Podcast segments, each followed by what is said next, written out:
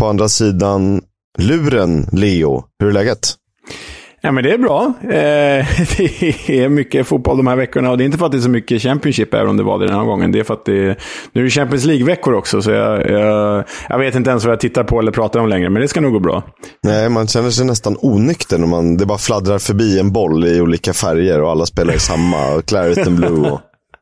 Ja, jag tror att jag tittade på Swansea Real Madrid igår, men jag vet inte fan. Det kan ha varit givet resultatet i alla fall. Swansea har lånat Cardiffs tidigare Vincent Tantrejor bara. Ja, exakt. Ja, hur är det själv då?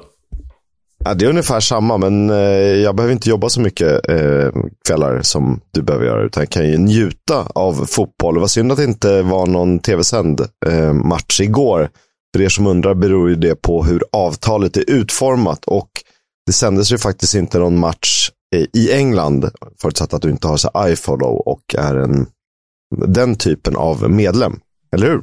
Mm, nej, exakt så. Så ja, det var ju inte för att det påverkade mig så mycket när jag jobbade i Champions League, men exakt så, det är ju störigt för alla de som vill kolla på en Championship-match igår, förstås. Vi är ju några stycken, ett par 10-12 tusen.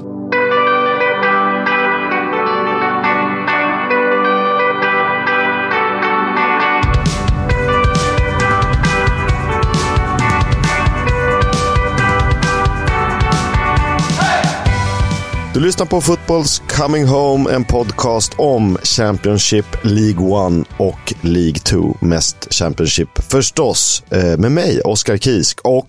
Jo, men jag är här fortfarande, Leonard Jägerskiöld Welander. Kul! Vi har en gäst i dagens program. Det blir väldigt roligt. Mer om det får ni höra lite senare. Har ni läst alla synopser och liknande, så vet ni ju förmodligen vem det är. Men vi börjar med att dyka in i det som har skett som brukligt, och vi börjar i fredags, där det är inte ett assexigt fredagsmöte, det är så här på spåret final. Nu krockade de inte tidsmässigt, men du vet, man sitter på middag, då kanske man inte säger, älskling, förlåt, jag måste kolla Cardiff Reading, som ni går hem nu. Men jag förstår inte vad du pratar om, Kiisk. Vadå? Det är väl liksom topprioriterat. Alla middagar får ju stryka på. Nej, det är svårt att sälja in den hemma, så är det. Men hade Marie jobbat kväll, då hade jag nog kollat på den. Men så blev det inte. Nej, så blev det inte. 1-0 blev det i alla fall. Cardiff tog en blytung Victoria och 3 poäng som kan bli guldvärda i bottenstriden förr eller senare. Ja, men verkligen. Och det satt ju för sig långt inne. Romain Sawyers i matchens absoluta slutskede, 90+. Men andra raka segern för Cardiff, och det är bara andra gången på hela säsongen som de vinner 2 segrar i rad. Och dessutom hade de ju faktiskt 2 ribbträffar mot slutet, och sett i statistiken, Kiisk, som du har skrivit här, de körde ju över Reading 19-5 i avslut, så man får kalla det för en ganska rättvis seger. Absolut. Nu har ju Reading lyckats plocka över 40 poäng, och tar de en 3 till så borde ju kontraktet vara säkrat, givet tidigare säsongers precis ovanför strecket placeringspoäng. Men det känns ju som de börjar mattas lite, detta Reading som vi ändå har imponerats av under Pollins. Ja, alltså känslan är väl att de klarar sig, men det finns ju några lag som man ändå tycker de ska inte andas ut än, och Reading är ju ett av dem. Det känns, känslan i år också är att det kommer krävas mer poäng än de här 42-43 för att klara sig, lite mer i alla fall, för jag menar, de bottentrion är ju redan på 31, va? Så ja, nej, jag vet inte. Jag tycker Reading får titta sig bakom axeln, och Birmingham också, och kanske till och med Stoke. Så de är inte säkra än, men och sen kommer ju Cardiff att flåsa där bakom. Det är ju alltså, de ser ju klart bättre ut under Lamucci. Det gör de ju. 3 poäng här. Romain Sawyers gjorde sitt första mål sedan augusti, och han har ju kommit tillbaka in i laget igen, och ser bra ut, åtminstone vad vi har kunnat kika under Sabri Lamouchi. Ja, absolut. Nej, bättre XG, fler avslut. Cardiff kanske löser det här ändå. Första segern på hemmaplan sedan oktober, va? Ja, det är helt sjukt. Helt sjukt. Ja. Jag såg delar av kanske de mest spännande bitarna av matchen mellan Millwall och Sheffield United. Det var lördagens tidiga avspark och satan vilken match det här var. Som objektiv åskådare som ändå är för mål i fotboll, så är en av kandidaterna till säsongens match. Ja, men det får man ju verkligen säga. Det slutar alltså 3-2 till Millwall i en, man får väl säga, nyckelmatch för båda, där Millwall faktiskt på allvar visar att de är ett lag för playoff och liksom befäster sin playoffplats, och medan Sheffield United fortsätter gå ganska dåligt. Nu är Millwall borta på det, det är en av säsongens svåraste matcher, absolut, men i den form Sheffield United har och med Middlesbrough bakom, så var det en nyckelmatch för dem också. Så nej, ruskigt starkt av Millwall och framförallt starkt av hattrickskytten Tom Bradshaw. Verkligen. Dessutom hans andra hattrick för säsongen, vilket betyder att han är på väg mot sin bästa målsäsong sedan 2015-16 med Walsall i League One. Ja, alltså det är ju ingen stor målskytte här egentligen. Han är ju en sån här, vad säger man, when it rains it pours. Han är ju en sån målskytt. Alltså, antingen är han svältfödd eller så gör han mål hela tiden. För efter den här matchen, då hade han gjort 10 mål den här säsongen. Men bara gjort mål i 5 matcher. Det talar sig tydliga språk. Han är en formspelare, men det är ingen så här skön lirande avslutare, utan han bolljäveln ska in.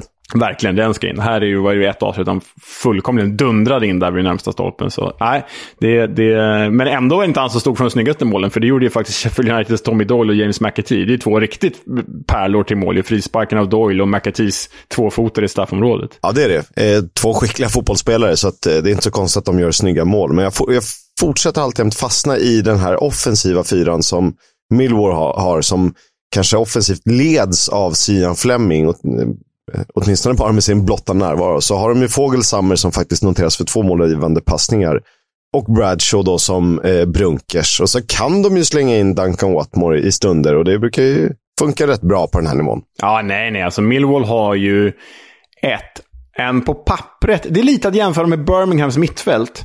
På pappret ett mycket bättre lagdel än vad man tror att de har och än vad de kanske borde ha. För Millwall brukar inte ha så här bra offensiv, absolut inte under Gary Rowett. Så nej, det är klart underskattad lagdel. Kanske seriens mest underskattade lagdel, Millwalls offensiv. Ja, om vi får räkna in offensiva mittfältare plus anfallare. För bakåt är de ju tråkiga på ett sätt som de ska vara. Det ska inte vara något sex och flärd i Millwalls backlinje. Liksom. Det nej, men de får ju också den uppskattningen för att liksom, det är ett Gary Rowett-lag. Så den uppskattningen får man då. Så nej, det är en bra spaning där tycker jag. Starka 3 poäng, Millwall på playoff. Det spelas lite veckomatcher, så vi summerar tabellen sen, helt enkelt. Blackburn, Swansea 1-0, och för andra matchen i rad gör Rovers mål i 89:e minuten. I veckan blev det 1 poäng, här blev det 3 poäng hemma mot Swansea. Daniel Ayala matchvinnare. Ja, och det är ju liksom Blackburn.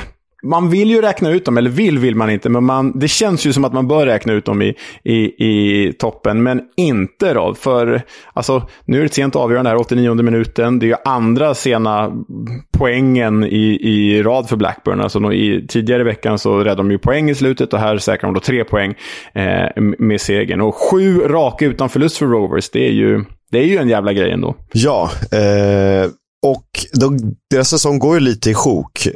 De börjar jättebra, blir jättedåliga, sen börjar de kryssa. Nu är de på en liten positiv bana givet den här matchen och veckoinsatsen.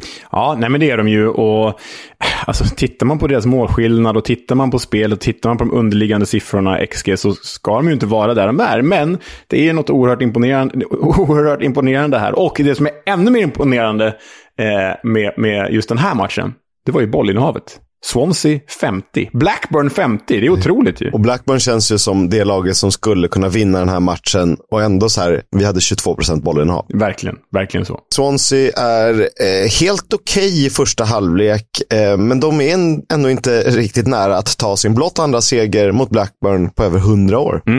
Ja, det är ett jäkla tråkigt facit för Swansea får man ju säga. Sen beror det ju på olika divisioner, ja vi fattar. Men ändå, alla de här roliga nuggetsarna kommer vi att fortsätta dra. Verkligen. Vi håller oss kvar i Lancashire. Ett annat black, nämligen Poole, tog emot Stoke. Vann också hemma med 1-0. Fan, det var den bästa övergången du har gjort under de här 1,5 åren.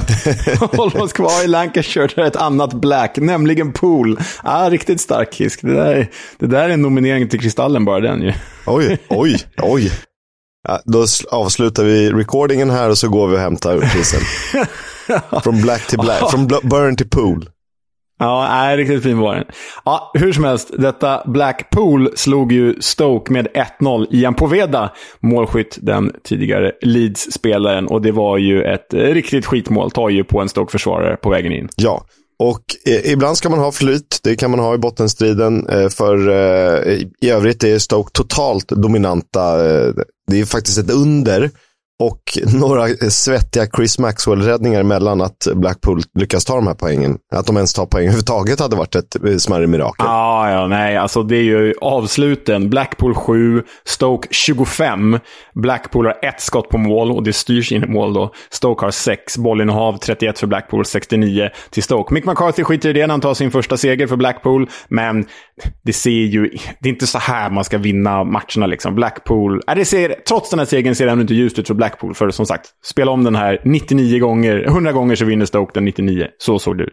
Ja, men exakt så, det är väl inte så mycket mer än att säga att viktiga poäng för Blackpool i en tight bottenstrid, alltså, vi måste ju räkna bort Burnley tyvärr, de ser för bra ut, men så har vi ju ändå en liten kamp om andra platsen. Vi kan hoppas det, vi har en kamp om playoff och så har vi ju en... Det befäster vi att vi har. Det är lite poängskillnad mellan bottentrion och lagen ovanför, men kan vi inte bara få... Vi vill att Victor Johansson spelar kvar i Championship hela sitt liv, såklart. Så länge vi gör den här podden i alla fall. Men, tre lag i alla fall där nere som slåss om vem som inte ska vara sämst i serien. Mm. Och ett av dem ska vi prata om nu. Huddersfield tog emot Birmingham på hemmaplan. Lyckades också ta 3 starka poäng i helgen. Ja, men det är väl klart nu det, för det här var ju Neil Warnocks första match sen comebacken. Och då ledde han ju sitt nygamla lag, sin nygamla klubb The Terriers till 2-1-seger mot, får man väl ändå säga, bottenkonkurrenten Birmingham. Och detta trots att Birmingham tog ledningen genom Troy Deeney som knäade in den från 1,5 centimeters avstånd. Ja, det var nog hans enklaste mål i karriären. Och Warnock pratade om det. He had tears in his eyes. Det är så jävla Neil Warnock liksom. Från solkusten i Cornwall eller vad nu brukar semestra, och så tårar i ögonen när han äntligen får träna fotboll. Ja. Men det är ju en Joseph Hangbo-pärla som är nästan Mo Salah för 3 år sedan vacker till 1-1. Ja, alltså, och då är man ju så här, vi är ändå bra koll på den här ligan, och det är man ändå. Men fan, är Josef Hangbo? Så gör han ett sånt mål.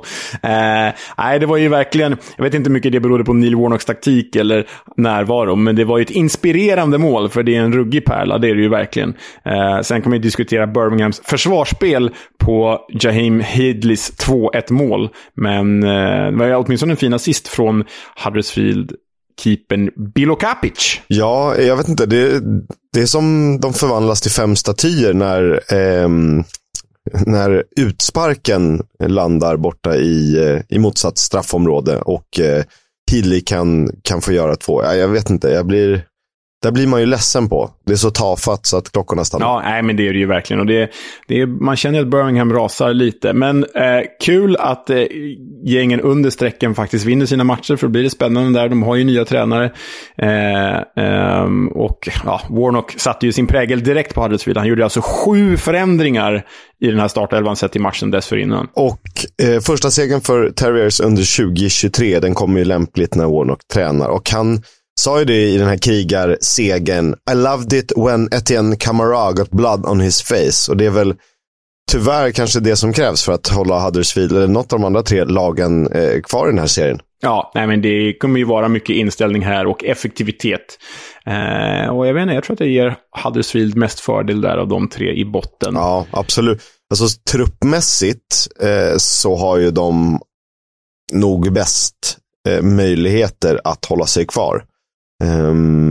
Sen är det med Neil Warnock. Om det är någon som ska göra det är väl han, men det kanske inte den tränaren du känner ska utveckla fler de här spelarna. Nej, men det skiter ju Huddersfield nu. Nu är det ju bara överleva som gäller. Tråkig nyhet för Birmingham. Christian Bielik, den ack så viktiga polacken på mittfältet, klev ut skadad. Oklart hur lång skadekonvalescensen är. Vi är kvar i trakterna där uppe i England, i de här härliga områdena ganska nära där vi var. Och så åker vi till ditt favoritplace med bron, Hull, mot Preston North End. You should go and see Humber Bridge. That's where everyone tops themselves. Ja, men det var ju en speciell inramning kring den här mållösa fighten mellan Hull och Preston North End. För det var ju mycket fokus såklart på tragedin och jordbävningen i Turkiet och Syrien, givet Hulls turkiska ägare Akun Ilicali. Så med rätta uppmärksammade man ju det på ett fint sätt. Ja. Och för ett lag som haft tufft att göra hemmaplan till sin borg så blev det här sjätte utan förlust för Hull. Andra raka oavgjorda, 50 följd utan seger. Så det beror ju på hur man vänder på steken. Jag tror att Hull och Liam Rossini är rätt nöjda. De har nog bara kommit in med så här: rädda oss från bottenstriden, säkra hem den här säsongen. Det är precis det de håller på att göra nu. Och sen tror jag att de tar ett omtag i sommar. Det kommer komma nya värvningar. Rossini får en hel sommar på sig. Nej, jag tror det här är bara liksom, visst man kan läsa 5 i följd utan seger, men det känns tryggt ändå. Ja, och så kan du säga 6 raka utan förlust. För ett lag som torskade typ 6 raka matcher förra säsongen vid den här tidpunkten och tvungen att spela på med borta tröjor på hemmaplan för liksom ändra. Så att det är lite sådär. Det här är ju så här, vill man vara lite töntig och skicka ut ett kamikaze-tips, givet att det finns lite pengar att satsa och att Liam Rossini nu har fått en liten startsträcka, möjlig playoff-kandidat till hösten. Ja, absolut. Alltså till hösten, till nästa säsong. Det håller jag absolut med om. Mm.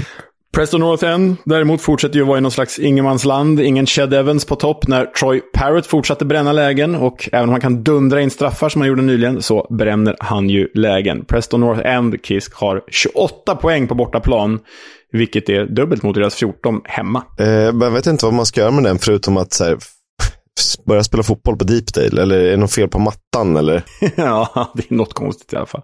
Det är rätt intressant, båda lagen är också på samma poäng med samma målskillnad. Preston North End har en match mindre spelat. 4-0 i skott på mål ska vi redovisa också. Vi går vidare till den matchen som var tv-sänd i lördags. Jag såg stora delar av den här matchen. Jag knäppte av strax innan det som blev matchens enda mål och när egentligen allting hände. Ja, det var ju Luton på Kenilworth Road hemma mot Burnley. Och det såg ju länge ut att sluta 0-0 här, men en hands i straffområdet, en oturlig sådan får man säga, den studsade upp på Luton-försvararen, ledde ju till den straff som Ashley Barnes rakade in.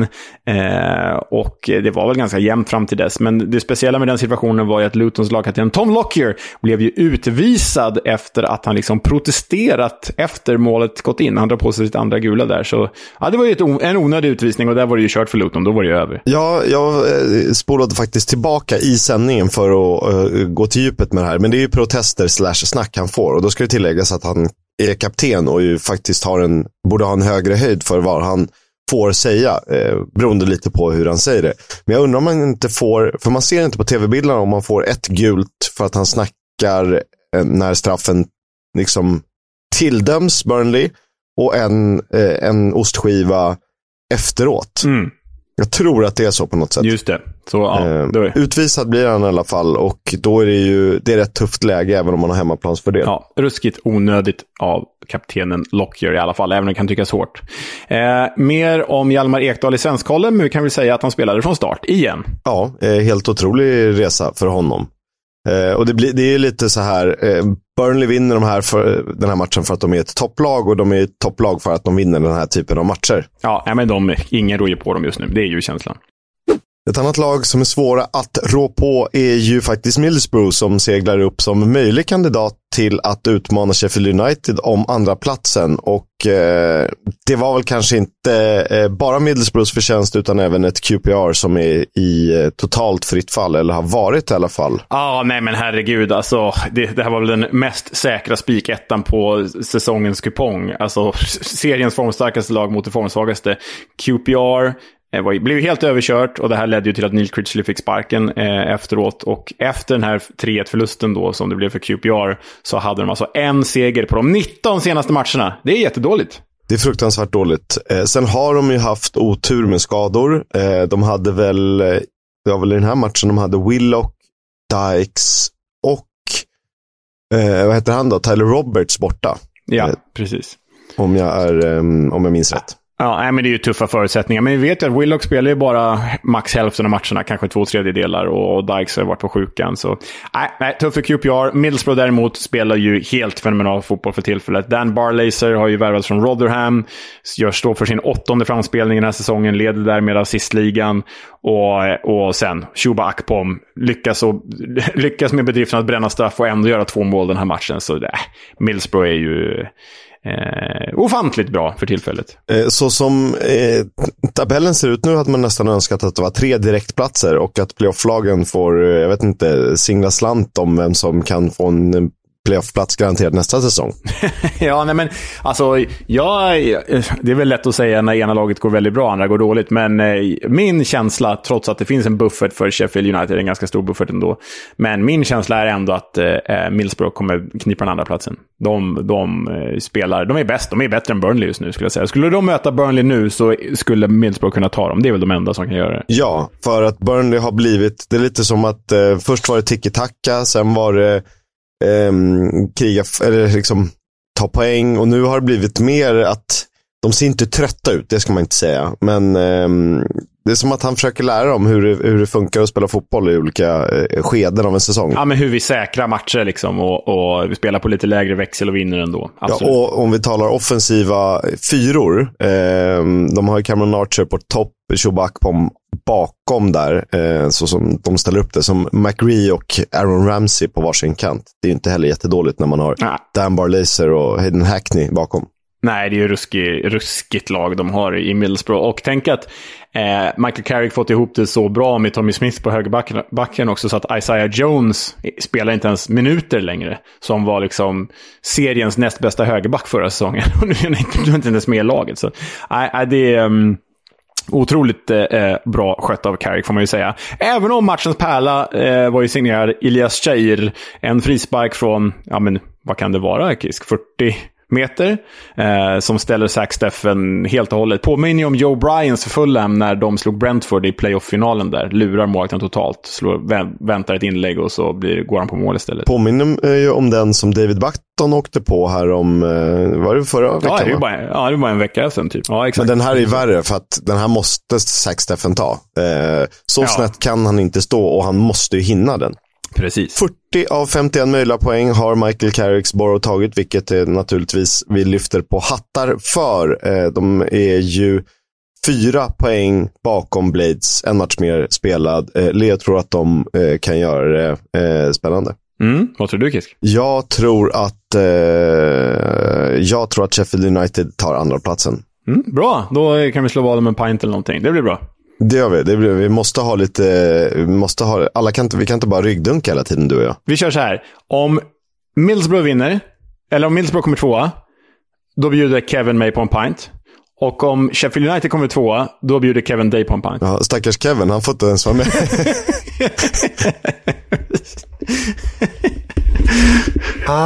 Låt oss säga så här istället.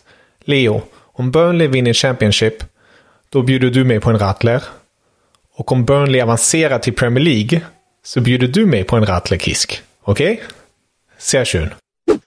Skämt åsido, vi får väl kolla playoff-finalen ihop och göra det till en tradition. Och så bjuder den som förlorar det helt enkelt. Perfekt. Från Sheffield är steget inte långt till Rotherham. Det har ju vi själva bevittnat. De spelade i helgen. Tuff dag hemma mot Coventry. Ja, det blev ju 0-2 i denna svensk duell. Viktor Johansson och Viktor Gyökeres. Vi kan väl spara just det mer till svenskkollen. Men vi kan väl i alla fall säga att Viktor Gyökeres gjorde mål och att Viktor Johansson inte höll nollan. För det blev ju 2-0 till Coventry här på New York Stadium. 2 raka segrar, 2 raka nollor för Coventry. Och Rotherham, enda laget i helgen i bottenfemman som förlorade, så det var ju tungt för dem. Naturligtvis väldigt, väldigt tungt. Det har de inte riktigt råd med, men det handlar ju om hur man följer upp en förlust. Som en så klok tänkare en gång sa, eller hur? Yes. Vet inte vad han hette. Vet du? Oskar Kiisk. Ja, exakt. Tack. Vi ska långt norrut. Sunderland mötte Bristol City och den här matchen var väldigt speciell för Bristol City fick sin första straff efter typ 468 eller 469 dagar utan en tilldömt 11 meters försök. Ja, det var ju typ, vad var det? November eller oktober 2021. Alltså det är ju smått overkligt. Sen kanske man inte ska ha haft någon straff. De tycker det, men ja, det är ganska lång tid utan att få en straff. Och den här straffen rakade ju Naki Wells in på stopptid. Så det blev ju 1-1. För straffen innebar ju kvittering på Jack Clarks ledningsmål för Sunderland. Ja, det är liksom hela tiden någon som är i ropet för Sunderland. Nu verkar Jack Clark ha hittat tillbaka till någon slags superform. För ett par veckor sedan var det Patrick Roberts. Innan Ross Stewart var skadad var det han. Sen hade ju Ellie Sims en period innan han hade problem och innan han blev tillbaka, vad säger man? Tillbakatagen av Everton. Tack. Inte tillfångatagen, för det är något helt annat. Återkallad.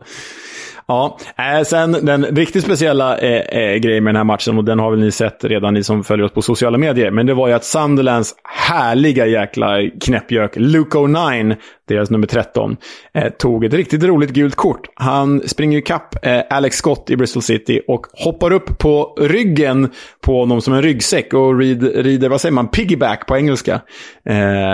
Var på båda garvar då, främst Luke O'Nien. Men det gladde mig att liksom Luke O'Nien fick känsla och rida ranka på Riverwear. Det tyckte jag var kul.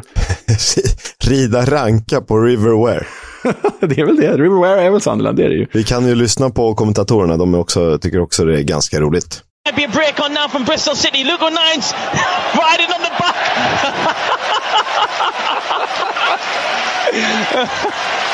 Have you ever seen anything like that? That's never a free kick, is it? Yeah, everyone clapped and applauded it. I think he's took a yellow card down. He's actually laughing, isn't he? Like everybody in the stadium, yeah. That's the strangest yellow card you'll see all season. Sen måste det ju tilläggas en spelare, nu hinner man ju inte se allt, men man ser ju ganska mycket highlights. Anis Mehmeti. Uff. Det där kan bli en ruggigt bra spelare. Ja, nej, men Bristol City har ju värvat Chairboys, alltså Wickhams bästa spelare. Och han har ju gjort avtryck här direkt i Bristol City. Känns ju som att han väl ska stå för de här offensiva nycklarna som Andy Weimann stod för förra säsongen, som han inte riktigt lyckats med i år. Men klassvärvning, absolut. Verkligen en klassvärvning. Lördagens sista match i kronologisk ordning spelades mellan Wigan och Norwich. Den slutade 0-0. Ja, Angus Gunn, målvakten, poängräddare för Norwich med 3 riktigt starka räddningar. Desto sämre för Norwich var att de bara hade 1 skott på mål borta mot, ja, seriens typ näst sämsta lag. Och det är alltså den skottstatistik som Norwich har haft i 2 av de 3 senaste matcherna vid det här tillfället. 1 skott på mål, alltså 1 skott på mål i 2 av de 3 senaste matcherna. Det är inte bra. Det är ju fullständigt bedrövligt. På det positiva för Wigan så är de ju fortfarande obesegrade under Sean Maloney. De har ju bara vunnit en av de 4. Frågan om det kommer att räcka. Ja, men om vi tar en fråga här och nu då. Eller vi gör det i tabellen. Vi väntar med det. Jag väntar med den frågan. Jag tycker vi väntar med den också. För vi har faktiskt en match till att avhandla från helgomgången. Och det var måndagens höjdarmöte, får vi ändå säga. Toppmöte, playoff utmanar fight mellan Watford och West Brom. Slutade 3-2 till hemmalaget på Vicarage Road. Ja, det var ju en men lite vägskällsmöte för de här två ändå. Watford lite på väg ur playoffplatserna, West Brom jagar playoffplatserna, och så är ruskig nyckelseger för Watford här, och de hade ju alltså 5 raka utan seger, och nu kom den här oerhört viktiga vinsten, och den nyckelspelaren här, det var ju Ken Sema. 2 mål från Ken Sema. Men som sagt, det kan vi ta i svenskkollen. Men vi bekräftar det här. Ken Sema, matchvinnare, 2 mål. Det kan vi definitivt göra. Det har ni ju säkert haft koll på. Och fin efter matchen. Det sparar vi också till svenskkollen. Vad var det här? 6:e raka utan hållen nolla för Daniel Bachmann. Ja, och ändå vinner de, så det är ju viktigt. Och i andra kassen stod ju West Broms yngling Josh Griffith. Och han kan ju inte lastas för något av målen egentligen, men det känns inte som att det går bättre med honom än med David Button. De behöver få tillbaka Alex Palmer, för det verkar som att allting sitter där. Ja, för de har bara en seger på de 6 senaste, Carlos Corberans manskap. När det såg så fint ut, det var ju liksom bäddat för att men nu tar vi den där playoffplatsen och gör den till vår. Så känns det som att den är som en, jag vet inte, ett halt rep som bara glider ur händerna på dem. Ja, nej, det börjar se mer och mer mörkt ut för West Brom. Vi kanske får dras med dem en säsong till, det får vi se. Det blir bara kul för oss i så fall. Ja, våra kära poddvänner som vi åkte tåg med mellan Sheffield och Nottingham sågade The Hawthorns för deras fredagsunderhållning. Det var väl Coventry hemma de mötte då. Ja, precis. Och sa att det var ett tråkigt område, inga pubbar nära arenan och inte så bra stämning som jag alltid har upplevt att det har varit på Hawthorns. Mm, det är väl som jag har trott också, men vi har kanske jobbat lite för mycket med Jonas Olsson som vi väl färgade av hans partiskhet. Och Sonny. Ja, Sonny Johansson också, just det. Precis. Kingen. Mm. Det spelades några hängmatcher också. Det ena, ett derby uppe i Lancashire. Ett Black-Black-derby mellan Burn och Pool. Då fick du en till övergång. Ja, inte lika bra som förra, men visst, den funkar. Och här var det ju alltså Blackburn som vann då. Och inte Bradley Dackburn som avgjorde, utan Tyrus Dolan gjorde matchens enda mål när Blackburn slog Blackpool med 1-0. Och således utnyttjade Rovers den här hängmatchen för att kliva upp på playoff-plats igen. I väntan på vad de andra lagen gör. Men nu har de platsen i egna händer, även om de har en målskillnad som skulle liksom göra Mjällby avundsjuka. -2, det är ju bedrövligt. Ja, det är ju under halva målskillnad egentligen. Overkligt. Nej, jag tänkte bara peta in att det var Tyrese Dolans 5:e mål för säsongen. Mm. Han är en fin liten spelare som är värd att hålla koll på. 4 raka hållna nollor på Ewood Park när Blackpool mäktade med exakt 0 skott på mål. Mm, exakt. Och Ainsley Pierce har nu stått i 5 raka fighter för Blackburn. Och han är alltjämt obesegrad, har hållit 3 nollor och bara släppt in 2 mål. Så lite framgångsrecept där. Ja, Thomas Kaminski är skadad och det är en målvakt som man skulle kunna säga typ, ja men vi ser att alla är en av de bästa, men absolut topp 5 i serien. Ja, absolut, det håller jag med om. Så att spännande att se att det finns konkurrens bakom, att det går bra utan. Undrar man ju hur Thomasson gör när, om Kaminski väl återvänder från skada. Ja, det blir väl Kaminski rätt in, skulle jag tippa på ändå. Jag lyckades på ett eller annat sätt se en match under tisdagskvällen. Det var den mellan Millwall och Burnley. Faktiskt ett jäkligt härligt möte. Det var fight och det var svenskt från start igen i Hjalmar Ekdal. Mm, det var det ju för Burnley. Dock lyckades Hjalmar inte se till att hans gäng höll nollan, även om de tog ledningen. För matchen slutade som sagt 1-1 och det var Ashley Barnes som gav gästande The Clarets ledningen i början i andra halvlek. Hans mål för andra matchen i rad då. Men Tom Bradshaw ville inte vara sämre, så han gjorde också mål för andra matchen i rad. Kvitterade med 5 minuter kvar. Den här gången som inhoppare faktiskt. Mm. Hans 11:e för säsongen. Han är fortfarande bara gjort mål i 6 matcher. Så att det är helt sjukt alltså. Konstigt. Riktigt konstig anfallare där. Riktigt konstigt. 4 poäng mot toppduon för Millwall, som ju faktiskt gör en rejäl playoff-push här och ser bra ut där bakom Middlesbrough. Ja, nej, men det gör de. Jag blir inte förvånad om Millwall faktiskt klarar den här playoffplatsen. Vi satt ju med ganska länge förra våren och sa att de skulle kunna nå playoff. Det blev inte så till slut, men det här känns som ett mer gediget Millwall. Liksom både lite bredare och spetsigare, trots att de tappat Jed Wallace. Ersatt på helt rätt sätt. Jag tycker att Burnley var rätt. Sen det ska tilläggas, det här kanske är den svåraste bortamatchen i hela serien, givet att Burnley skulle vara den andra. Men för Burnley är det den svåraste bortamatchen. Det är inte roligt att åka till The Den och spela fotboll, särskilt inte när motståndarna nu plötsligt kan spela fotboll. Men jag tycker att de är lite väl avvaktande. Sen har de ju också varit bra på att hålla ledningar, så att det är väl en uttalad taktik från Companys gäng. Ja, men allt som alltid är de nog ganska nöjda med poäng här. Alltså, så länge bara alla poäng utökar avståndet till ett konstant förlorande Sheffield United numera. Exakt. Norwich var tillbaka på segerbanan igen. Starka 3-1 hemma mot Birmingham.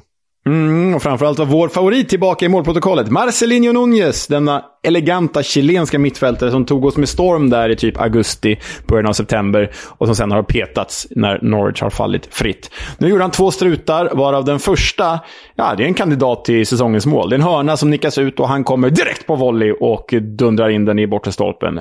Riktigt härlig balja ju. Ja, det är superbt. Ni hittar det via vårt Twitterkonto också, EFL-podden. Det är, jag skulle kalla det en riktig 90-talsträff alla Eurogoals. Ja, verkligen. Matt Letizia bana på bollen. Riktigt fint är det. Riktigt, riktigt fint. De var inte helt trygga ändå om Norwich. Maxim Collins reducering för Birmingham tog ju faktiskt Blues in i matchen, och Blues var nära att kvittera innan greken Christos Tsiolis avgjorde på ett fint sätt för The Canaries. Vilket otroligt generiskt grekiskt namn. Christos Tsiolis. En sån här region på fotbollmanager-namn. Absolut. Tredje raka förlusten för Birmingham, och de är ju ish indragna i bottenstriden. Det kan ju QPR vara också om man så vill, men de är ju där nere i alla fall. Ja, nej, men det är de ju. Vi ska prata lite, jag ska ställa en fråga till dig när tabellen kommer där. Vi återkommer. Rotherham tog en väldigt, väldigt viktig seger efter förlusten i helgen när de besegrade Sunderland hemma med 2-1. Det är ju en hatt av. Ja, Sunderland är ju ett av seriens bättre lag för tillfället, och starkt av Rotherham som inför den här matchen då bara hade en seger på de 12 senaste. Mycket kryss där dock. Men Victor Johansson från start och bar binden under matchen, så det var ju kul. Lagkapten. Och en av våra många favoriter från resan, Ollie Rathbone, gjorde mål 1-0 för Rotherham. Det gillar vi ju. Som ju inledde matchen som kapten, Rathbone alltså. När han gjorde målet hade han bilden, och sen fick ju vår kära Victor ta över den lite senare. Exakt. Joe Gellharts första mål för Black Cats till en reducering efter att Shane Ferguson på ett ganska snyggt sätt, båda de två Rotherham-målen var ju snygga, hade utökat första förlusten för Sunderland på 6 matcher, satte lite käppar i hjulet för playoff-pushen. Ja, men de har ju ändå häng på det, så vi får väl se där hur det går. Rotherham nu med 5 pinnar ner till det förhatliga nedflyttningsstrecket. Stoke lyckades med konststycket att lämna bottenstriden åtminstone tillfälligt efter en klar seger borta mot ett Swansea som är i fritt fall. Ja, men det är det ju. Det var ju 3-1 till Stoke här, trots att Swansea tog ledningen redan efter 2 minuter. Man kan ju diskutera om Russell Martin sitter löst, eller om det är snarare så som han själv har insinuerat, att han kanske lämnar klubben givet att han inte kommer överens med ägarna, och det är fanprotester och gud vet allt. Ja, så nej, det är ett tufft läge för Swansea. Verkligen. Kapten Josh Lawrence första ligamål för The Potters, och då passade han på att göra 2 mål, kvittering och ett 2-1 mål innan Louis Baker fastställde 3-1 på stopptid. Josh Lawrence som är mest, kommer ihåg som en drömmålsmaskin från Reading förra säsongen. Ja, precis. Listen, Sweden. It's a country you told. Victor Johansson stod 90 plus 90 minuter. Han spelade både i lördags och under tisdagskvällen. Han gjorde 4 räddningar i båda matcherna. Betyg 6,62 respektive 7,31 från Who Scored. Det blev förlust i svenskfighten mot Victor Gyökeres, men han är ju alltjämt säsongens bästa målvakt hittills i The Championship enligt Who Scored, om vi pratar om målvakter som faktiskt får stå regelbundet. Han får ju ingen större hjälp av försvaret på målen i matchen mot Coventry. Sen får han ju faktiskt agera kapten. Han avslutade åtminstone med binden mot Sunderland, och då befäste han sin position som etta bland första målvakterna i serien. Totalt har han gjort 129 räddningar. Det går att jämföra med Daniel Bachmans 95 och Freddie Woodmans 84. Det är ju ett hiskeligt avstånd ner. Så är det. Han som gjorde mål på Victor Johansson, Victor Gyökeres, spelade ju en match under den här perioden. 90 minuter spelade han, gjorde 1 mål då och fick 7,25 av Who Scored. Varnad målskytt och vinnare i den här Victor-kampen alltså, när han fastställde slutresultatet till 2-0. Han hade flera bra chanser i matchen, gjort 14 mål totalt nu, och därmed växer avståndet ner till skytteliga-trean Oscar Estupiñán. Hjalmar Ekdal spelade 90 plus 90 minuter, inga mål. Han gjorde det ju väldigt bra i helgen och godkänt i veckan. 7,91 betyg i lördags då, borta mot Luton, och sen 6,28 borta mot Millwall under tisdagen. spelade ju två matcher, båda fulla 90 minuter. Och nu har han ju tagit en av två mittbacksplatser i Clarets. I lördags bredvid Taylor. Och sen han kom, eller inte sen han kom, sen, under den här säsongen, om man tar alla spelare i Championship så är det bara en spelare. Det är ju Luke McNally som har högre betyg i Championship om vi går på Who Scores, seriens officiella partners siffror. Tuffare borta mot Millwall, men han gör det mesta bra. Lite oflyt på kvitteringsmålet. Bollen studsar ju på honom till Bradshaw. Sen hinner han ju inte täcka skottet riktigt. Det är inte hans fel, men lite oflyt där. Backkollega, eller ja, kollega i annat lag, Ahmed Hodzic i Sheffield United. Han spelade inte för Blades borta mot Millwall. Och då förlorade ju Blades också. Så kan de väl slänga in Ahmed Hodzic i laget igen, så kanske de börjar ta poäng. Ken Sema har gjort två fullträffar och en målgivande passning på de 181 minuter han spelat sedan återkomsten. Bara Ismail Azar, som gjorde 1+1 mot West Bromwich, hade högre betyg den matchen. Och Sema kunde ju titulera sig matchvinnare med 2 mål under sina 90 minuter på planen. 8,13 i betyg är ju fantastiskt bra. Dessutom hade han ytterligare en boll inne, dock avblåst för offside. Och som vi vet så har ju Ken Sema haft problem med stamning och är väl kanske inte jättesugen på att ge så många intervjuer. Men till Watfords egna kanaler så ställer han upp och då låter det så här, och det är bara att lyfta på hatten otroligt starkt att gå i bräschen. Ken, 2 goals today, congratulations, that must have felt good. Thank you, yeah of course, obviously. You know, after a while now, you know, I had my injury and stuff, so like, yeah, I'm happy with the goals. I'm happy with the win today as well. It wasn't a must win here at home, so yeah, it was a good one. Can you talk us through your first goal, getting on the end of Keenan Davis's shot? Obviously, yeah, he had like a out on target on the keeper, and then I was just there, you know, and he just was like right on my foot, and I just smashed it onto the goal. It was an easy one, so yeah, I'm happy with it. How good did it feel as well to celebrate in front of the supporters as well after, as you mentioned, your injury? Yeah, obviously it was amazing. You know, after a while, you know, where on my rehab and stuff, I did everything I could to like I'm back here stronger and scoring today, a win today feels good, obviously. And your second goal, it's definitely on target, wasn't it? Yeah, for sure. For sure it was a bit of a luck, I guess, but you need to have it as well, you know, in football, so it was good. We didn't always play amazing today, but how important will this win now going into, you know, more important games like Sheffield United? Very, very important one now, you know, like a win at home, important, confidence as well, you know, and now against a strong him as well, so yeah, it's good.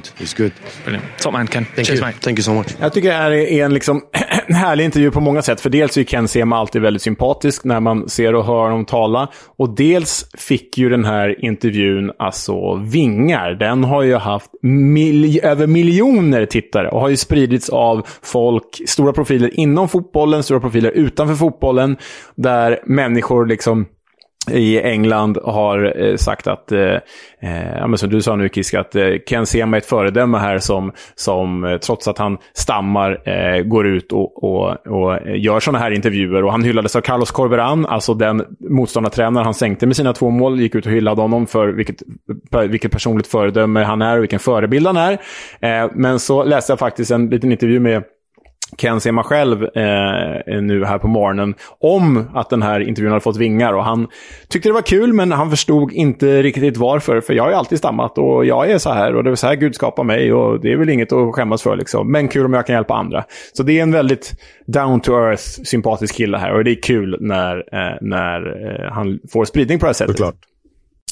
Det är ju lite tajt i toppen, framförallt kampen om playoff-platser. Blackburn 4 med 52, därefter följer 3 lag på 50 poäng. Det är Millwall, det är Luton och Watford. Millwall och Luton med en match mindre spelad. Sen har vi Sunderland, Norwich på 49, West Brom och Coventry på 45, som jag ändå vill räkna med givet att de har en hängmatch att spela och därmed kan vara uppe på 48 poäng. Ja, det är ju ruskigt tajt där. Och även om det inte är lika tajt i botten så kommer jag ändå ställa två frågor till dig här, Kiisk. För tabellen ser ut så här. Wigan, jumbo, 31 poäng. Näst jumbo, Blackpool, 31 poäng. Och tredje sist då, understrecket, Huddersfield, 31 poäng. Och sen från Huddersfield och gängen understrecket upp till, ja, vi säger väl Reading och Bristol City på 40... Nej. Reading och Bristol City? Va? De har ju spelat en match mindre. Men okej, du får säga dem. Det skiljer 10 poäng. Ja, men det är det jag ska säga. Det skiljer 10 poäng. Men det är ändå 10 matcher kvar. Reading faller... Alltså, Bristol tror jag inte vi räknar in i det här ändå. Men de har ju samma poäng som Reading. Och Reading faller. Och de här gängen har nya tränare där under. Jag räknar i alla fall in Reading i någon slags potentiell fara här. Och därav mina två frågor. Reading ligger då på 16:e plats. Har ju Stoke, QPR, Birmingham, Rotherham och Cardiff mellan sig ner till strecket. Men vilken, om du får välja en klubb, där är första frågan, om du får välja en klubb som definitivt kommer åka ur, vilken väljer du då? Alltså som jag önskar eller som jag tror? Du tror kommer åka ur. Ja, du tror. Det gör det hela mycket svårare. Jag trodde att Josh Bowler skulle kunna vara skillnaden, men inte riktigt helt såld på att Mick McCarthy skulle vara lösningen. Och givet att jag tycker att Huddersfield har lite bättre trupp. Sen tycker jag i och för sig att Blackpool har sexare lag än vad Wigan har. Men jag säger Blackpool. Tyvärr, det tar emot. Där är vi överens. Jag tror också att Blackpool är det lag med störst sannolikhet att åka ut. Och sen min andra fråga. Vilket av lagen ovanför strecket bör se sig mest om över axeln? Och det enkla svaret är ju Cardiff förstås, för att de har liksom minst avstånd ner till strecket. Men ja, det finns ju Rotherham, Birmingham, QPR, Stoke och Reading där också. Vilken är du mest orolig för? Så här, om man får väga in lite personliga intressen och sådär. Rotherham, tyvärr, tror jag. Samtidigt har de några enskilda faktorer, typ Ollie Rathbone, Conor Coventry, Grant Hall och framförallt Victor Johansson, som gör att det kan nog fasen ändå gå för dem. Birmingham känns också för bra. QPR vill jag inte ens räkna in, för inte fasen ska de kunna ramla hela vägen ner till en definitiv bottenstrid. Och jag tror att Stoke, Reading och Bristol City är lite för bra för det här. Jag skulle nog säga Rotherham, tyvärr. För mig står det nog mellan Rotherham och Birmingham. Jag sätter oss lite på Birminghams vägnar, och nu när Bielik är skadad också. Jag tror att Birmingham kan få det jobbigt faktiskt, och har en liten positiv känsla kring Sabri Lamouchis Cardiff nu. Så okej, du säger Rotherham, jag säger Birmingham. Det är en till pint som Kevin får betala ut i slutet av säsongen. Det handlar inte om vad man vill då alltså, utan det handlar om vad man tror. Exakt så. För alla vill ha ur Cardiff, eller hur? Precis. Bra, överens där också.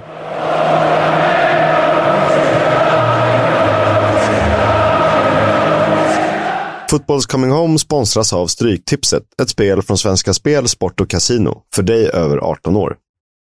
Ja, vad är det Holmgren säger? Alltid kryss i match 13 den här veckan mellan West Brom i Albion och Middlesbrough. Fram till för ett par veckor sedan var det här ligans mest formstarka möte, men Carricks Borough har ju gått segrande ur den duellen med Carlos Corberán. Två otroligt skickliga tränare med olika profiler och två vilande storklubbar med drömmar om framgångar. Jag skulle hålla rätt bra koll på streckprocenten, särskilt i den här matchen, och se lite hur favoritskapet landar. För man vill ju hitta värden när skyttekungen Shuba Akpom och kompani hittar, eller när de gästar The Hawthorns, får se om man hittar nätet igen. Leo, vad ser du fram emot? Nej, men jag tar väl, förutom den matchen du valde, det andra självklara valet. Lördag 16:00, Sheffield United mot Watford. Det är ju en jäkla smäll, karamell, och dessutom ett svenskt möte mellan Ahmed Hodzic och Sema. Så det blir kul. Sen måndagsfight, Swansea, Rotherham. Gillar vi ju. Och sen en kort liten påminnelse om att det faktiskt är hängmatcher på tisdag, 2 stycken. Hoppas att någon av dem tv-sänds.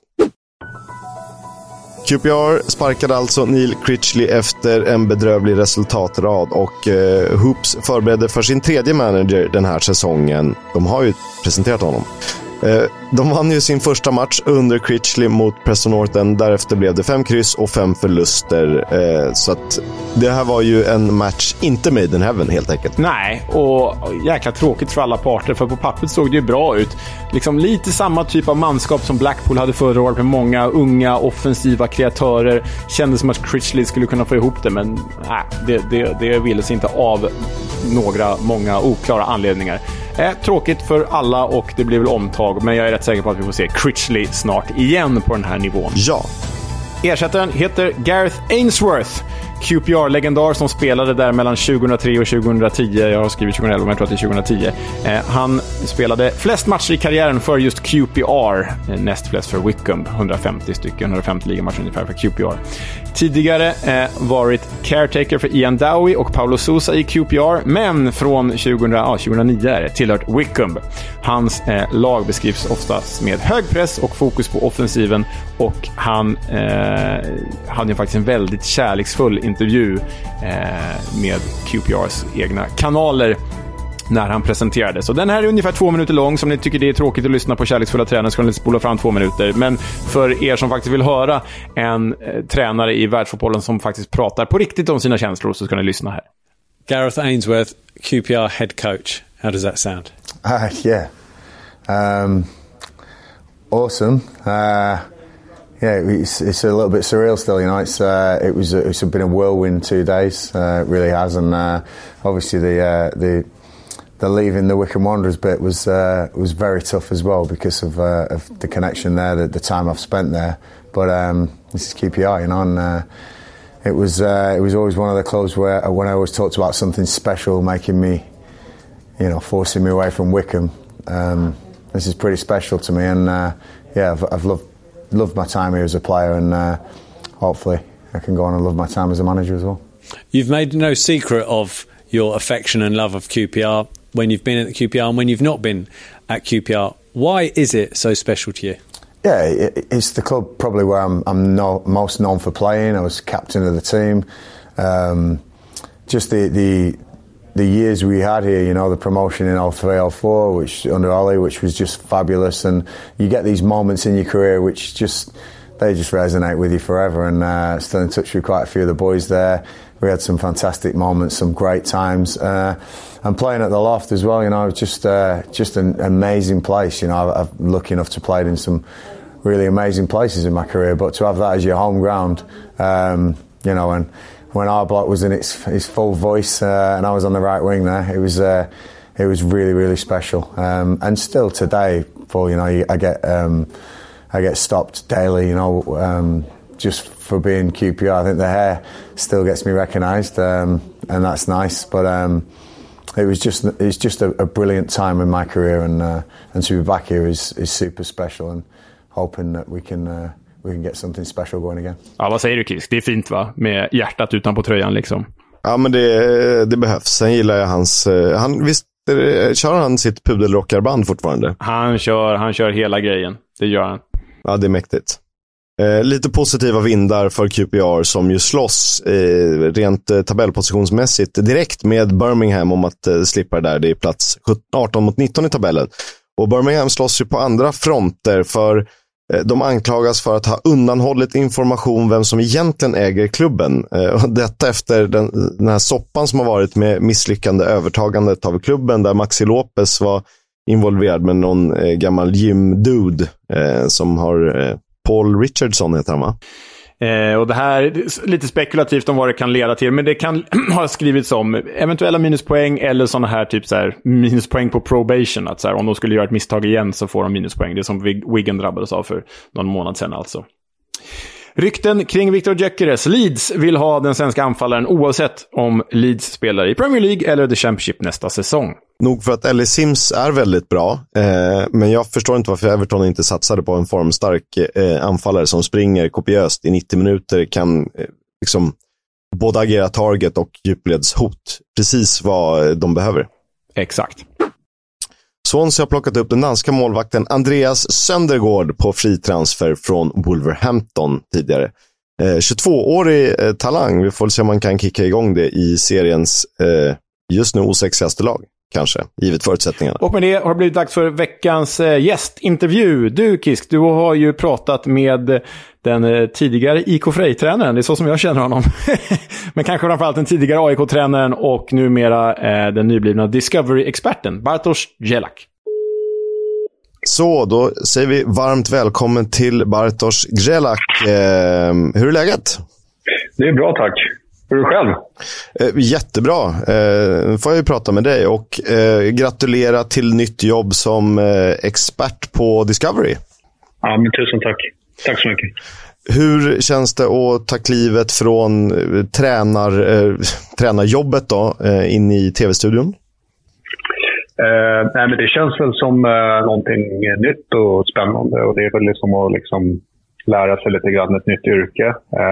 Samtidigt så är det väl så att jag ser det som någonting som jag gör mellan tränarjobben här. Så får vi se hur länge jag är i tv-studion. Förhoppningen är att jag ska vara tillbaka på tränarbänken så snart som möjligt egentligen. Bara någonting som känns rätt dyker upp så kommer jag hoppa på det. Så alltså hoppas du att det blir så kort som möjligt, fast ja, man går ju sällan in med den inställningen till ett nytt jobb, men samtidigt så är det så att jag är fotbollstränare, och det är fotbollstränare jag vill vara, och jag tror att jag kommer säkert lära mig väldigt mycket genom att jobba i tv vad det gäller liksom kommunikation och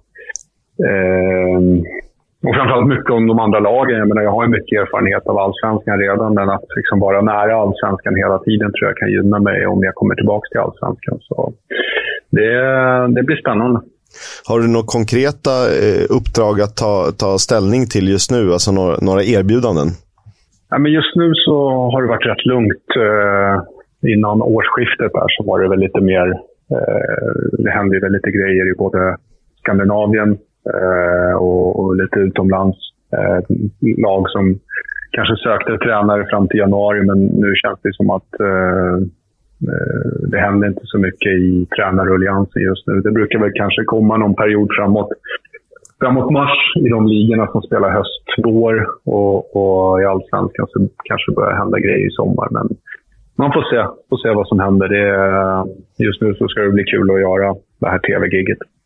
Det finns alltid 3-4 självmordsuppdrag i England någonstans.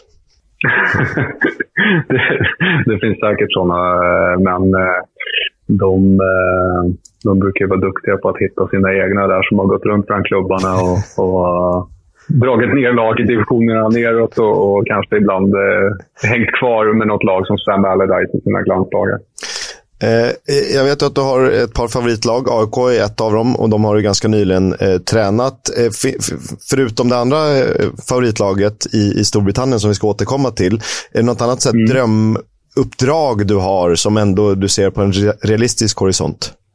Jag tror, eller det är sådär svårt att säga vad som är realistiskt. Jag menar, antalet svenska tränare som har varit utomlands kan man ju räkna på ena handen. Men jag tycker att det hade varit skithäftigt om man någon gång skulle få chansen att träna ett lag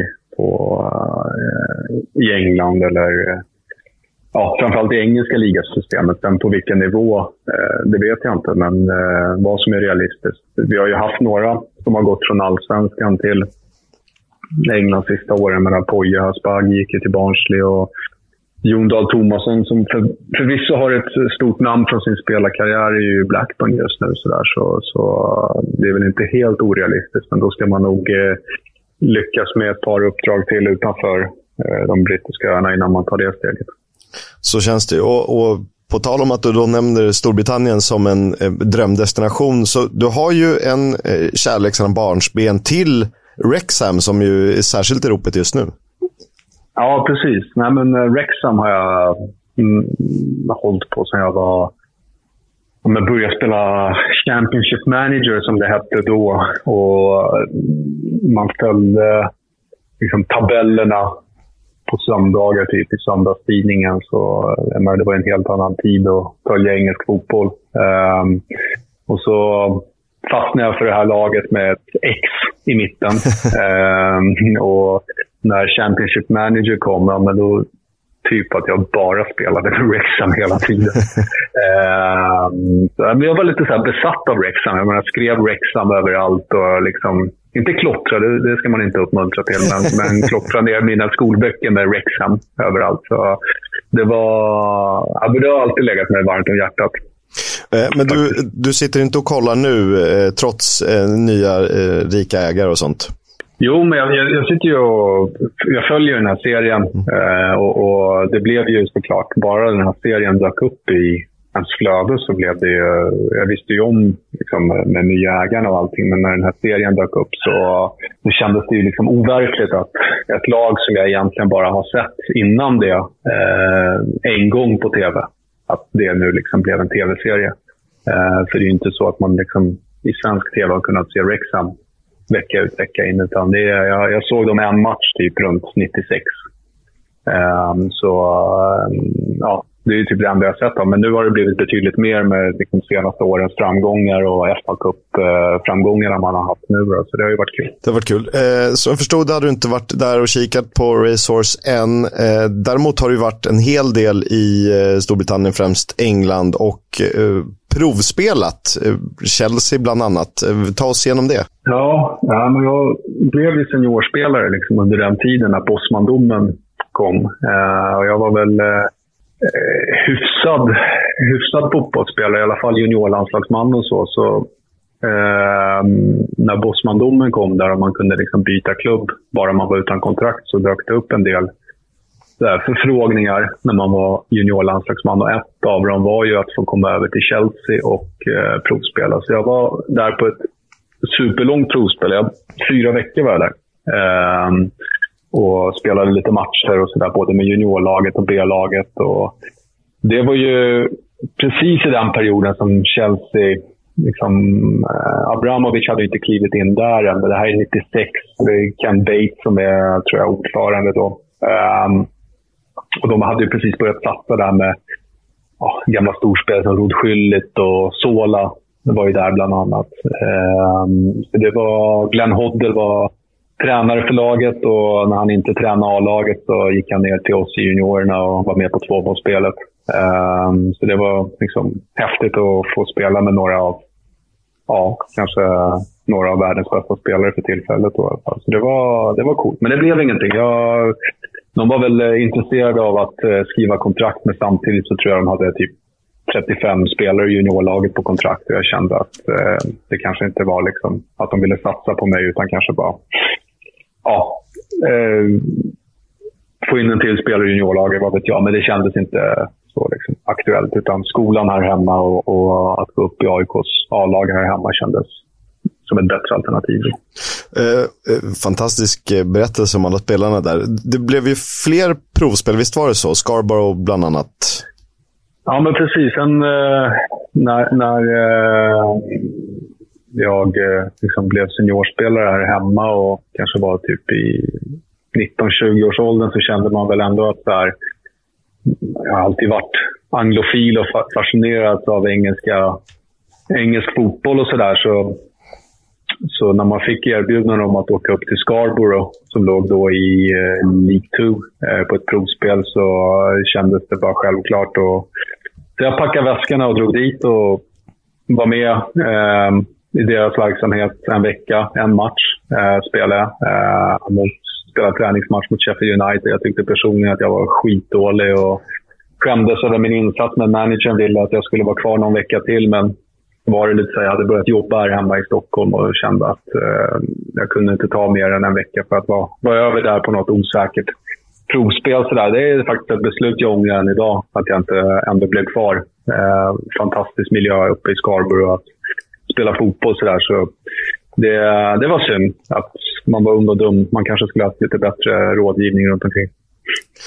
Otroligt häftigt. Du berättade om det här att du ser det som en anglofil. Var kommer du ifrån? För jag tänker att det inte är Championship Manager med Wrexham. Nej, men det är som många andra i min ålder. Jag menar, man tittade ju på, det var ju bara engelsk fotboll på tv då, med Tips Extra och allt det. Och var man intresserad av fotboll då, följde tabellerna och sådär, så kunde man ju alla lag i seriesystemet.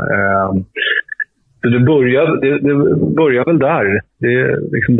Nu kan man ju sitta och se spansk, italiensk, portugisisk, all möjlig fotboll på helgerna. Då kunde man ju se en match kl. 4 på lördag. Efter att allsvenskan har tagit slut. Så det var... Jag prenumererade på de här tidningarna som var då, 442, Goal och de här tidningarna. Jag läste ju allt om engelsk fotboll och sådär. Så det föll så naturligt på något sätt att det blev. Vad från den engelska fotbollen, både då och nu, har du tagit med dig i ditt sätt att träna och leda fotbollslag? Nej, men en hel del. När jag har haft möjlighet så jag åkte över på studiebesök till England, och framförallt så hade jag rätt bra relation till Leicester på den tiden. Paul Boll som var fysansvarig i Leicester. Paul Boll som är engelsman som har bott i Sverige och jobbat med svenska landslag i flera år, men honom känner jag från fotbollen här hemma. Så jag var över i Leicester några gånger och sådär. Det är alltid jag har tagit med mig när jag har varit på besöken där, det är att de ligger ju ett steg före oss hela tiden vad det gäller organisationen runt lagen. Och även när jag var i Frej i Superettan och hade varit på studiebesök i Leicester, så kunde jag få en förståelse för hur man ska kanske jobba med videoanalys, hur man ska jobba med spelarnas fysiska förberedelse. Och det är kanske mest det som jag fick med mig utifrån de besöken och de konferenserna jag var på där. För det var några konferenser också kopplade till de här ämnena. Så det har jag definitivt lärt mig mycket av, och jag tror ju på det att ska man utvecklas så måste man ju försöka titta på de som har ett försprång på oss. Det är klart att de har ett försprång på oss redan nu, och det kommer de väl alltid ha ekonomiskt, men samtidigt så ligger de hela tiden i framkant vad det gäller utvecklingen av allt det som händer runt omkring planen. Så det är mycket av det jag har tagit med mig och som jag hade nytta av i AIK när jag kom in i en stor organisation.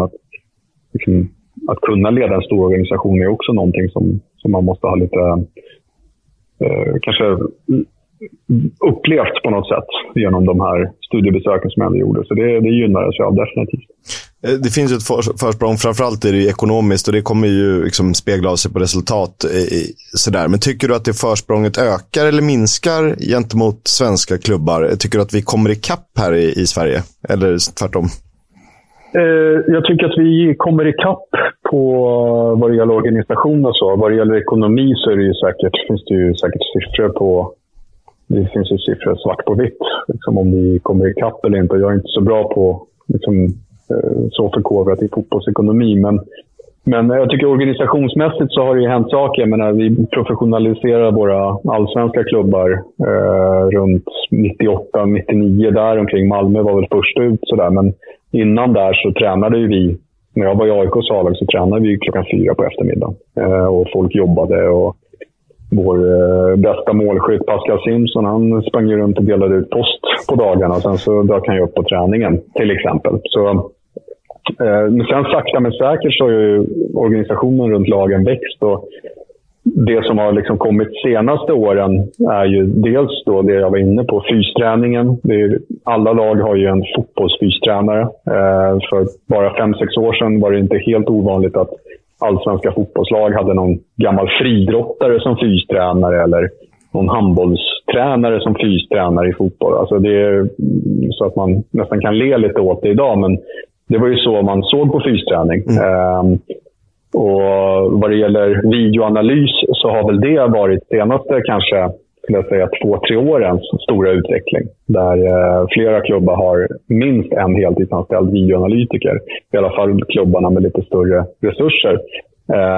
Det som är nästa steg tror jag, som England är, framförallt engelsk fotboll är väldigt långt fram på, det är ju rekryteringsbiten där de har tagit nästa steg in i rekryteringsprocesser, där man har gått ifrån det här klassiska att en scout åker och tittar på division 2 och division 1-matcher, utan nu är det dataanalys som gäller. Och där ligger de ju fortfarande framför oss. Så det är steg för steg så tror jag att vi snor grejer från dem och kanske närmar oss dem i någon utsträckning. Förutom dataanalys då, vad finns mer som du tror att svenska klubbar, om vi tar kanske toppklubbarna främst då, behöver utveckla för att kunna närma sig i Europa på allvar? Jag tror att vi har gått lite snett i vår liksom så här generella uppfattning om träning i svensk fotboll. Och det, jag tror att vi senaste decenniet, kanske 15 åren, 10 åren, så har vi liksom tagit väldigt mycket influenser från den iberiska halvön med Spanien och Portugal, och så fort det har kommit böcker därifrån eller föreläsare så har vi liksom sprungit dit i blindor. Liksom pendeln har slagit till att vi ska följa den fotbollen slaviskt, vilket har utvecklat svensk fotboll på ett bra sätt spelmässigt, men samtidigt så tror jag att det har skapat en hel del missuppfattningar om träningsintensitet och träningsmängd från den typen av fotboll, där man någonstans har tagit till sig en modern fotbollsträningstrend som taktisk periodisering. Att man bara ska göra allting med boll och att det hela tiden liksom, man ska inte prioritera isolerad träning så som löpning eller gym. Och tittar man lite grann på när man tittar hur engelska lag tränar och framförallt spanska lag som jag har sett en del träna, de ligger på en betydligt högre nivå vad det gäller intensitet och träningsmängd än vad vi gör i Sverige. Sen kan man ju resonera kring att de kanske har pengar att köpa de största atleterna i världsfotbollen, men samtidigt så om vi vill närma oss de här europeiska lagen så måste vi börja träna hårdare, och jag tror faktiskt att med rätt stor säkerhet att man tränar lite intensivare och hårdare redan på andra sidan gränsen från oss, alltså i Norge och Danmark. Och det ser vi också, det är ju två länder som vi upplever att de springer ifrån oss nu. Så jag tror att hur vi tränar här hemma i Sverige är bör vara en stor diskussion för oss närmaste åren. Finns det något av lagen i Sverige som du ser, du har ju kunnat påverka AIK inifrån, men du har ju säkert liksom kontakter de andra klubbarna som har börjat gå åt det hållet så som du beskriver det nu med intensivt och mer, liksom, en större träningsmängd? Jag tror att kunna träna med högre intensitet och lite större volym i träningen, så handlar det om lite grann hur vi bygger våra trupper hemma. Har vi ålderstigna trupper, ja, men då blir det svårt att vi kan hela tiden pusha fram gränserna för hur mycket vi kan träna. Utan det blir snarare tvärtom, att man drar ner mängden.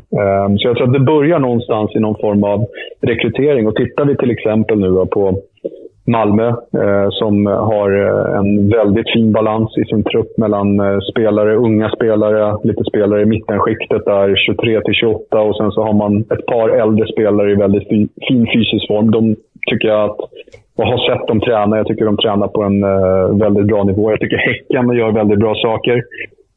Häcken har ungefär samma struktur i sina trupper, så det är ju av det jag har kunnat se nu i vinter, och jag tror att de två lagen tack vare det kommer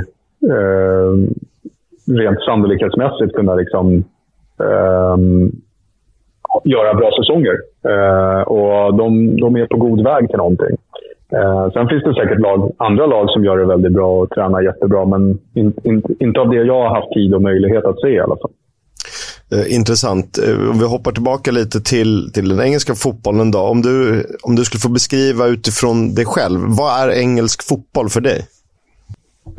Engelsk fotboll för mig just nu är en mix av allt det bästa inom fotbollen. Jag tycker att även om man kan sitta och titta nu på en Premier League-match som kanske är låt säga att Wolverhampton, som har många utländska spelare, spelar mot Fulham, och som också har många utländska spelare, så kan man ju ändå se att den engelska fotbollen med de här klassiska egenskaperna som tempo och intensitet och den här viljan att offra sig i varje duell finns kvar. Men man har ju lagt till de här influenserna från södra Europa i sin fotboll med väldigt stor portion av taktiskt kunnande.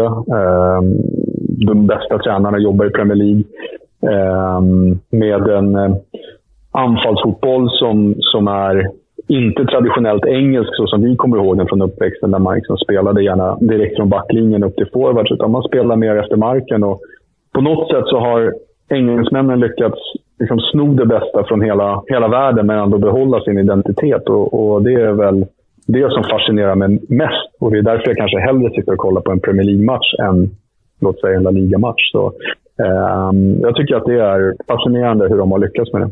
Mm. Du har ju varit runt en del i England. Om du fick välja liksom en arenaupplevelse eller en matchupplevelse, kan vi säga, både arena och utanför område och så där, vilken skulle du hålla högst? Ja, men då skulle jag nästan ta fram två då. För jag menar, den ena är en som jag var på nu senast på Tottenham Stadium, som jag faktiskt aldrig hade varit på innan. Och det var, måste jag säga, en överförväntan-upplevelse där. Det som slog mig redan när man kom in på arenan, det är hur grymt de har liksom arrangerat de här restaurangerna inne på arenan i den här cirkeln som går innanför läktarna, där det finns många bra... Man kan köpa olika mat från olika delar av världen, och sen så har de såklart ölservering, och så har de stora tv-monitorer, så där sitter liksom kompisgäng och familjer på en liten så här uppbyggd läktare och tittar på fotboll och käkar någonting innan matchen. Supertrevlig stämning, inte alls plastigt och för kommersiellt, utan de har verkligen lyckats fånga någonstans lite sådär engelsk kultur, pubkultur inne på arenan, och sen själva arenan i sig är ju mäktig. Så det var faktiskt en 5+-upplevelse. Och sen en arena som jag har åkt mycket till är uppe i Glasgow, till Firhill, som är hemmaarena för Partick Thistle, som är det tredje laget i Glasgow, som inte så många känner till. Men dit åkte jag med ett kompisgäng flera gånger och gick på match. Och där är det såklart en annan upplevelse. Där är det som att gå på en League One-match 95. Liksom. Ingenting har ju ändrats utanför, utan det är... Firhill ligger i ett rätt tufft område där, men bara man är Partick Thistle supporter så går allting bra. Så där har jag haft några riktigt trevliga lördagar, måste jag säga. Så det är speciellt när man går på skotsk Championship-fotboll. Varje passning slås med en glidtackling. Det finns en charm i det, även om det kanske inte är den fotbollen som jag vurmar för. Men det är häftigt att se. Hur kommer det sig att det blev Partick Thistle? För det finns ganska många... Man fattar att någon väljer Hearts eller Hibs, eller som jag kanske var lite för Aberdeen. Ja, det är ju lite roligt när man är glass då. Så kanske man är på krogen kvällen innan matchen, så frågar folk varför man är där. Så säger man, I'm here for the big game. Och då klurar de ju på om Celtic eller Rangers spelar dagen efter. Men då kanske man ska gå på Partick Thistle, Dundee United eller något sånt. Nej, men det var kompisgänget som jag hängde med där, som hade... av en slump åkte upp till Glasgow, för det var den enda matchen. Det var liksom någon helg de var i England, och det var den enda matchen som skulle spelas någon specifik dag där, så de åkte upp dit, och så fastnade de där på ett sätt, och det gänget åkte tillbaks dit 20-30 gånger, medan jag hängde väl på ett par gånger av dem, och vi skapade lite tillsammans och skapade lite vänskapsband med några supportrar där som jag faktiskt fortfarande har kontakt med, och de har ju varit över i Sverige när jag var tränare i Frej och gått på våra matcher och sådär. För de tycker att det är häftigt att liksom komma till Vikingavallen, medan vi tyckte det var roligt att åka till Firhill. Så men de är härliga. De är liksom i åldrarna från 45 till den äldsta, tror jag, 85, som har varit med jäkligt mycket. Så när han sitter och drar gamla cup-stories med Partick Thistle så sitter man tyst och lyssnar. Men nej, så det var... Ja, en jäkla trevlig grabbresa upp till Glasgow som vi gjorde några gånger. Så, men det var häftigt, det var roligt. Roliga minnen. Häftigt. Nu har du ju rekommenderat både Scarborough, som är ju otroligt vackert, och så Partick Thistle, om man vill ha det lite mer genuina. Slutligen då, vi pratar ju mest om Championship och serierna neråt. Vi har 5 svenska spelare i Championship som alla... på ett eller annat sätt. Jag räknar in Anel Ahmedhodzic, för han är ju fortfarande född i Malmö, men de gör det väldigt bra på sina positioner. Skulle man kunna ta det som ett tecken på det sättet? Och Hjalmar, han har startplats i Burnley. Victor Johansson, seriens kanske bästa målvakt i ett rätt svagt Rotherham. Anel då, som jag nämnde, given som en av de bästa mittbackarna i serien hittills. Ken Sema delad assistliga, eller 2 i assistligan då. Vad ska man säga om det? För det är ju ändå rätt fascinerande att 5 svenskar kliver in och dominerar. Och så Gyökeres, nämnde du honom? Ja, exakt. Gyökeres som är 2, skytteliga 2, det ser. Ja, men precis. Nej, men vad ska man säga? Jag tror att alltså Championship som liga är ju en av Europas större ligor. Det får man ju faktiskt säga utifrån både, inte bara ekonomi och antalet människor som kommer till arenorna, men också tv-intäkter. Och så har jag tolkat det. Och sen fotbollen som spelas där har ju också gått framåt. Så jag är jäkligt imponerad över de här lite yngre svenska killarna som har slagit igenom där. Och jag har ju faktiskt haft förmånen att träna Viktor Anell och Gyökeres i U21-landslaget. Och det är klart att redan då såg man att det är talangfulla spelare, men och de har ju tagit den långa vägen allihopa på något sätt. Jag menar, Viktor var ju, Gyökeres var ju i Brighton först och var på lite utlån i Tyskland, och Anell har ju varit i Bordeaux tror jag, och Viktor Johansson har ju varit, liksom, tagit den långa vägen via lite olika utlåningar där i England. Han började väl lätt, har jag för mig. Och det är imponerande. Jag tror att det som förenar de killarna är ju deras pannben. Att, liksom, de har lyckats att slå sig in där i får jag ändå säga, engelsk toppfotboll. För det är ändå vad Championship är för mig. Premier League är ju någon form av världsfotboll. Liksom. Ja, men Premier League är nästan en superliga som det är. Ja, exakt. Och Championship blir ju någonstans den engelska ligan, inom situationstecken. Liksom. Det är ju den engelska ligan där många spelare kommer igenom. Och det är en extremt tuff liga. Jag kommer ihåg att jag pratade med Björn Hamberg när de hade precis, han och Graham hade tagit över Swansea, och frågade vad är den stora skillnaden. Och han sa ju den absolut största skillnaden är att du inte har någon tid alls att träna mellan matcherna, utan det är bara i princip recovery och sen in och leverera nästa match. Så det är en jäkligt speciell liga, och sen får man ju liksom lägga på såklart liksom lite kuppspel och allt det där, så spelar de ju nästan ofta var tredje dag. Så de killarna vi pratar om här, det är liksom, förutom att, som jag nämnde, att de har pannben och så är de ju fysiskt liksom jäkligt väl förberedda. Det såg man ju redan i unga år att de har det. Så jag är extremt glad varje gång jag ser dem. Förutom när Anel gjorde mål mot Wrexham här så har jag alltid gillat Anel. Ja, det gäller ju att kroppen håller också. För vissa skador kan man inte styra över. Och då kan säsongen vara över och karriären vara över om man har lite oflyt tyvärr. Ja, precis.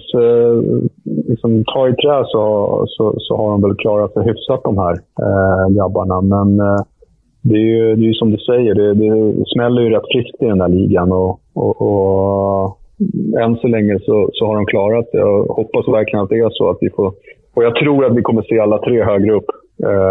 Det är jag helt övertygad om. Jag tror, man kan ju tänka sig att en Gyökeres snart landar i Premier League, att en Hjalmar Ekdal går upp med sitt Burnley och att Victor Johansson får ett rätt hyfsat kontrakt. Och där har du dessutom Anel och Kansema, som Kansema redan spelar Premier League, och Anel har ju visat sig på högsta nivå. Ja, Hjalmar har ju alla förutsättningar. Han har ju spelat för Frej. Ja, det var det jag tänkte. Du måste ju ha haft honom, va? Nej, han kom ju precis efter att jag lämnade Frej och gick till AIK. Så Hjalmar, jag har faktiskt aldrig tränat Hjalmar. Ja, det är därför han är så bra nu, eller? Nej, då hade han redan spelat i Premier League. Men han får ta den långa vägen nu. Nej, ja, men jag har ju spelat mycket mot Hjalmar, både när jag liksom varit assisterande i AIK. Sen när jag var assisterande U21 så var Hjalmar en av spelarna vi tittade på. Då var han inte riktigt redo. Men jag har ju följt honom alla de åren. Och såklart när jag varit som huvudtränare i AIK så har vi spelat mot Hjalmar. Men han har ju ett oerhört imponerande sätt att klättra hela tiden upp på nästa nivå och hålla sig kvar där och blicka mot nästa höjd. Liksom, när man har följt Hjalmar så har han ju aldrig riktigt sådär, tycker jag, stuckit ut mängden, men han har hela tiden liksom anpassat sig till nästa nivå och gjort det bra, och sen så tar han nästa utmaning som Burnley och så gör han det bra där också. Så jag blir ju jäkligt spänd på att se hans närmsta framtid här, för det ska bli kul att följa honom. Ja, och samtidigt ser det ju inte ut som han är en typisk liksom karriärsklättrare, om vi får använda det även i fotbollssammanhang, utan han ser ganska alltså, reda ut för den här nivån han är på nu på något sätt. Ja, precis. Och han är inte så... Han skiljer sig rätt mycket från liksom karaktärsmässigt när man observerar. Jag känner inte alls honom, men karaktärsmässigt när man observerar honom så är ju han en spelare som har ett väldigt positivt kroppsspråk gentemot sina lagkamrater. Så jag förstår ju att han alltid har haft någon form av ledarroll. Liksom. Det är en kille som aldrig liksom, kastar ut armarna och ska visa hela publiken att lagkamraten gjorde någonting dåligt. Utan han är som en, för att dra en gammal engelsk sån här, de som kommer ihåg Colin Henry, mittbacken, skotsk mittback. Han var ju sådär att han jagade alltid bollen in i nätmaskerna liksom, när han skulle försvara mål. Det är liksom, man såg alltid Colin Henry ligga i nätmaskerna efter ett insläppt mål. Han trodde in i det sista på att han skulle kunna rädda bollen från att gå över mållinjen. Och lite så för mig, utan andra jämförelser, är ju Hjalmar Ekdal den oerhört lojala mittbacken som är, alltid liksom, försöker vara den sista utposten och göra allt för att inte bollen ska gå i mål. Och det tror jag är hans stora styrka, att han är så pass lojal och jäkla vinnarskalle och sådär. Så jag är jäkligt imponerad över vad han har åstadkommit så här långt i sin karriär. Kul med svenskarna, även om det är lite late bloomers och de tar lite den långa vägen. Superroligt att prata med dig såklart och höra. Det blev allt från svensk till engelsk till skotsk fotboll. Så får vi säga först och främst lycka till med Discovery, och sen får vi säga lycka till med nästa tränargärning. Förhoppningsvis blir det i England. Ja, men det hade ju varit en dröm. För oss också. Eller Wales. Ja, Wales är också en dröm. Eller Skottland för den delen. Ja, vi får se. Toppen, Bartosz. Ta små steg framåt. Tusen tack, ha det bra. Vi hörs. Okej, du med. Hej. We'll have a chat about the fucking game. About your game, last few months, last few weeks. Fucking character. Han är tillbaka, den gode Nock. Och det går snabbt för honom att skaka fram citat ur bakfickan. Och när han pratar om hur roligt det är att vara tillbaka som tränare, så måste han ju be om ursäkt till sin fru Sharon. You know, so I do keep my eye on my health best I can. And my objective is to try and probably lose 5 or 6 pounds in the next 15 games. So I'll be working hard after training on the training ground or in the gymnasium somewhere. You do get better food at football. I don't notice. I hope Sharon's not listening. I didn't mean that in a nasty way. I just meant the chefs are very good at these football clubs, so I can just not be picking. I can plan my week ahead now. Ja, jag vet inte. Han älskar att återkomma till den gode Sharon också. Det känns ju liksom som han gillar verkligen att prata om henne med media, och så han nämner henne väldigt ofta, men det är ju bara fint. Är det kul att Nock är tillbaka, så att vi får sätta Warnock på veckans Warnock igen. Det är ju glädjande. Det är lite som när Redknapp, alltså Harry, beskriver sin Sandra. Ja, just det, precis. Mm. Fina karaktärer båda två på olika sätt. Det var allt för den här veckan. Tack för att ni lyssnade. Glöm inte att följa och prenumerera på podden på olika plattformar, och så ge oss det betyg ni tycker att vi förtjänar på exempelvis Spotify och podcaster, och där det går att ge betyg. Gärna, fortsätt med det. Sia. Hej hej.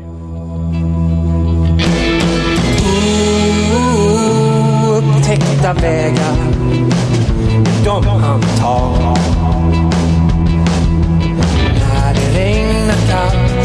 Och ibland när kampen leder ända fram,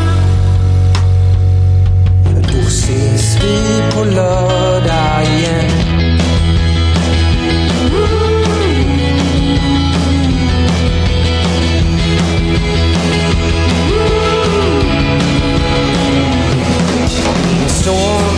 Min son kommer väl aldrig bli som jag.